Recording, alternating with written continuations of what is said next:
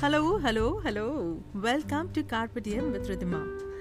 A grateful pyar bhara namaste from me, Ridhima.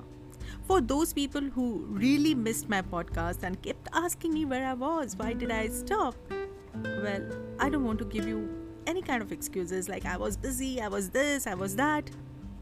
Please accept my sincere apology. Thank you again for supporting and loving me. My heartful gratitude to you all. Your love has brought me back.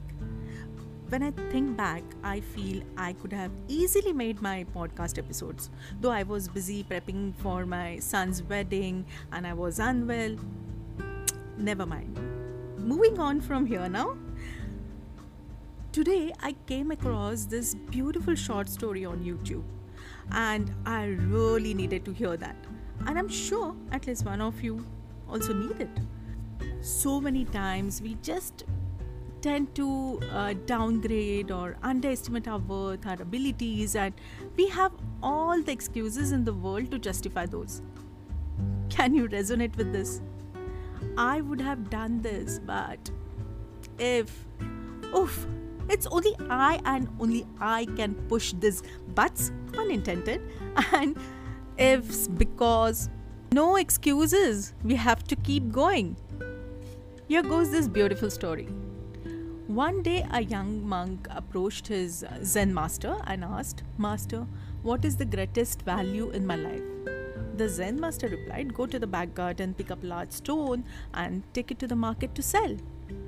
If someone asked for the price, don't say anything. Just show two fingers. If they bargain with you, don't sell it. Bring it back and I will tell you the greatest value in your life. The next morning, the young monk uh, took the stone to the market. A housewife came by and asked, How much is the stone for?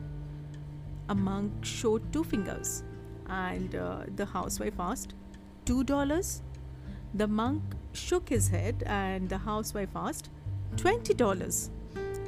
All right, I will use it to crush pickled veggies.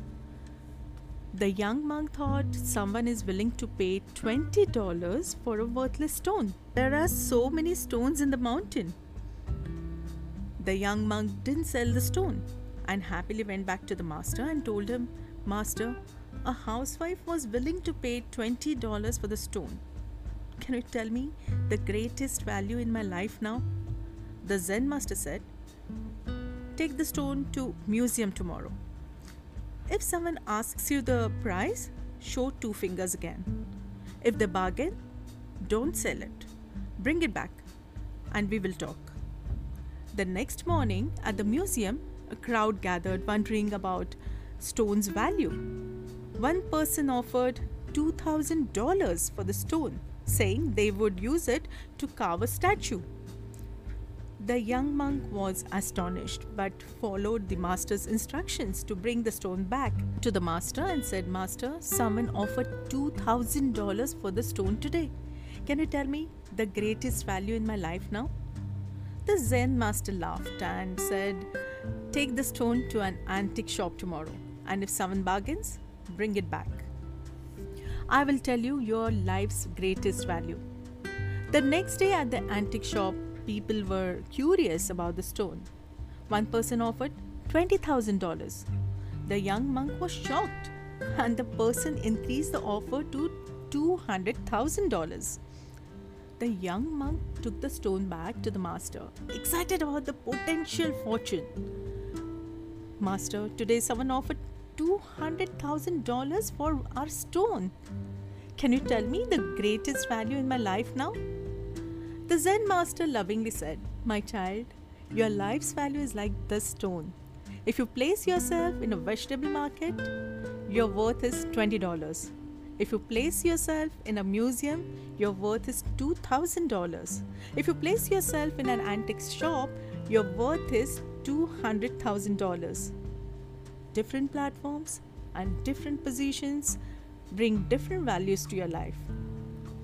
Life is full of possibilities, and we all have the power to shape our own journey. We should remember that our worth is not set in stone like this in the story. Uh, like this young monk, but our worth can change depending on where we stand and the choices we make. Sometimes we get stuck in a place where our potential is not valued. It's important to step back and ask ourselves if we are in the right place, if we are surrounded by the right people. Are we allowing ourselves to shine? Or are we hidden in the shadows of self doubt and fear? We each hold a unique gift called talent or a passion that deserves to be nurtured and shared with the world. To truly find our worth, we must first believe in ourselves. We can't expect others to see our value if we don't recognize it in our own hearts. So take a moment to reflect on our life. Where are we now? Where you want to be? Are you taking steps towards your dreams or are you holding back due to fear or uncertainty? It's never too late to make a change and pursue your true calling. When we believe in our potential, our worth, and follow our hearts, the world becomes a canvas for our dreams. Life is such a precious gift, and our worth is not determined by others but by our own action and the choices we make. Choose wisely and believe in yourself, and our life can become a beautiful masterpiece. This beautiful story got me on track. It's not that we don't know all these things, right? Sometimes we need some external force to give you that little push.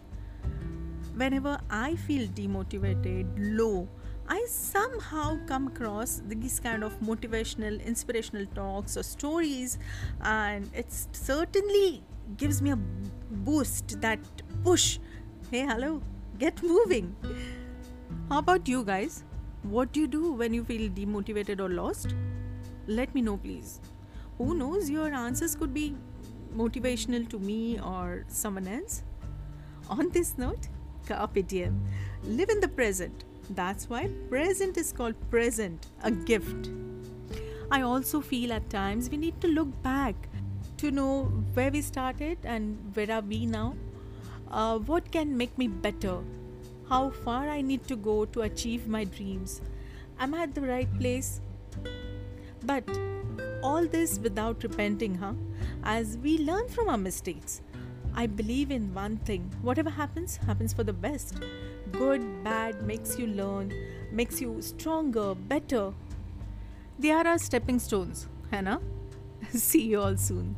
Love you all. Take care. Huh, uh, one more thing. I have mentioned my social media mm-hmm. handles. Please get in touch with me. I would love to collab with like minded, nature lovers, travel enthusiasts, people like you. And don't forget to rate and follow this podcast. Thank you.